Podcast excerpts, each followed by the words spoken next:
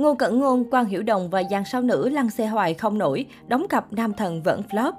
Có nhiều cơ hội phim nối phim nhưng tên tuổi của họ vẫn cứ tranh sáng tranh tối, không thể trở thành gương mặt khiến các fan phát cuồng khi gặp. Ngoài việc sở hữu nhan sắc nổi bật thì những sao nữ này cũng đã từng có riêng cho mình ít nhất một tác phẩm để đời.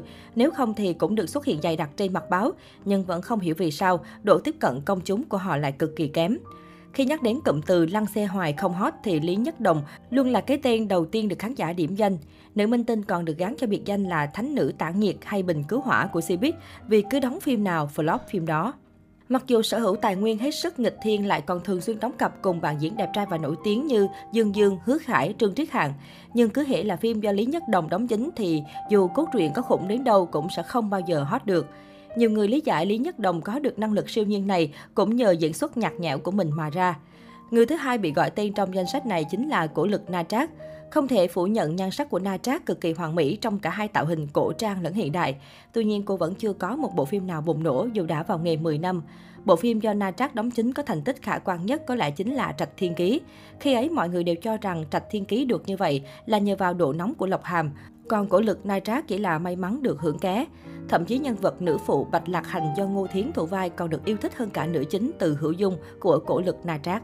Tuy nhiên, dù thường xuyên bị chê là bình bông di động, diễn xuất giả trân, nhưng từ khi nổi lên từ vai phụ tiểu tuyết trong Hiên viên kiếm Thiên Chi Ngân, thì cổ lực Na Trác chỉ toàn cầm suất nữ chính phim truyền hình.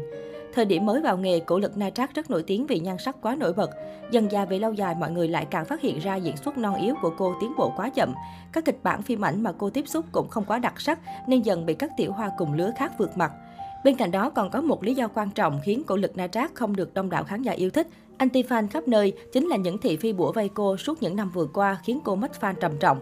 Kể từ sau khi Diên Hy công lược vang danh kinh chấn, cái tên Ngô Cẩn Ngôn đã bắt đầu bước lên một tầm cao mới, được nhiều người biết đến hơn và cũng đắt sâu hơn. Còn giật được tấm vé trở thành bạn thân của thương hiệu thời trang cao cấp Dior. Có thể nói là bước tiến vô cùng lớn và quan trọng của nữ diễn viên sau gần 7 năm bôn ba với những vai phụ mờ nhạt. Sau đó, Vu Chính cũng ưu ái dành cho cô nhiều vai nữ chính trong các tác phẩm sau này của mình.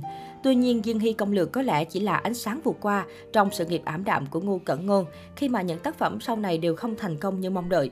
Mặc dù Vu Chính đang rất cố gắng để tiếp tục tạo ra một Diên Hy công lược thứ hai cho Ngô Cẩn Ngôn bằng cách thường xuyên cho cô đóng cặp với nhiếp viễn Hứa Khải hay cả bộ bách hợp gia truyền, cũng là đồng chủ diễn cùng với phú sát hoàng hậu Tần Lam.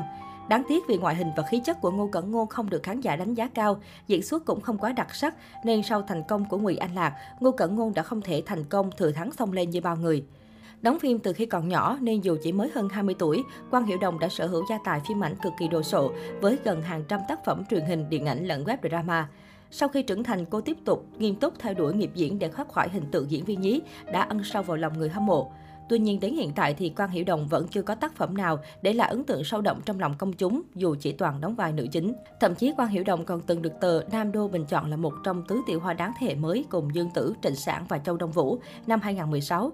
Nhưng trong khi Trịnh Sản từ lâu đã là nữ hoàng nhiệt sưu, Dương Tử bây giờ đã thành nữ hoàng rating, còn Châu Đông Vũ đã là nữ thần điện ảnh thì Quang Hiểu Đồng vẫn chưa là gì cả.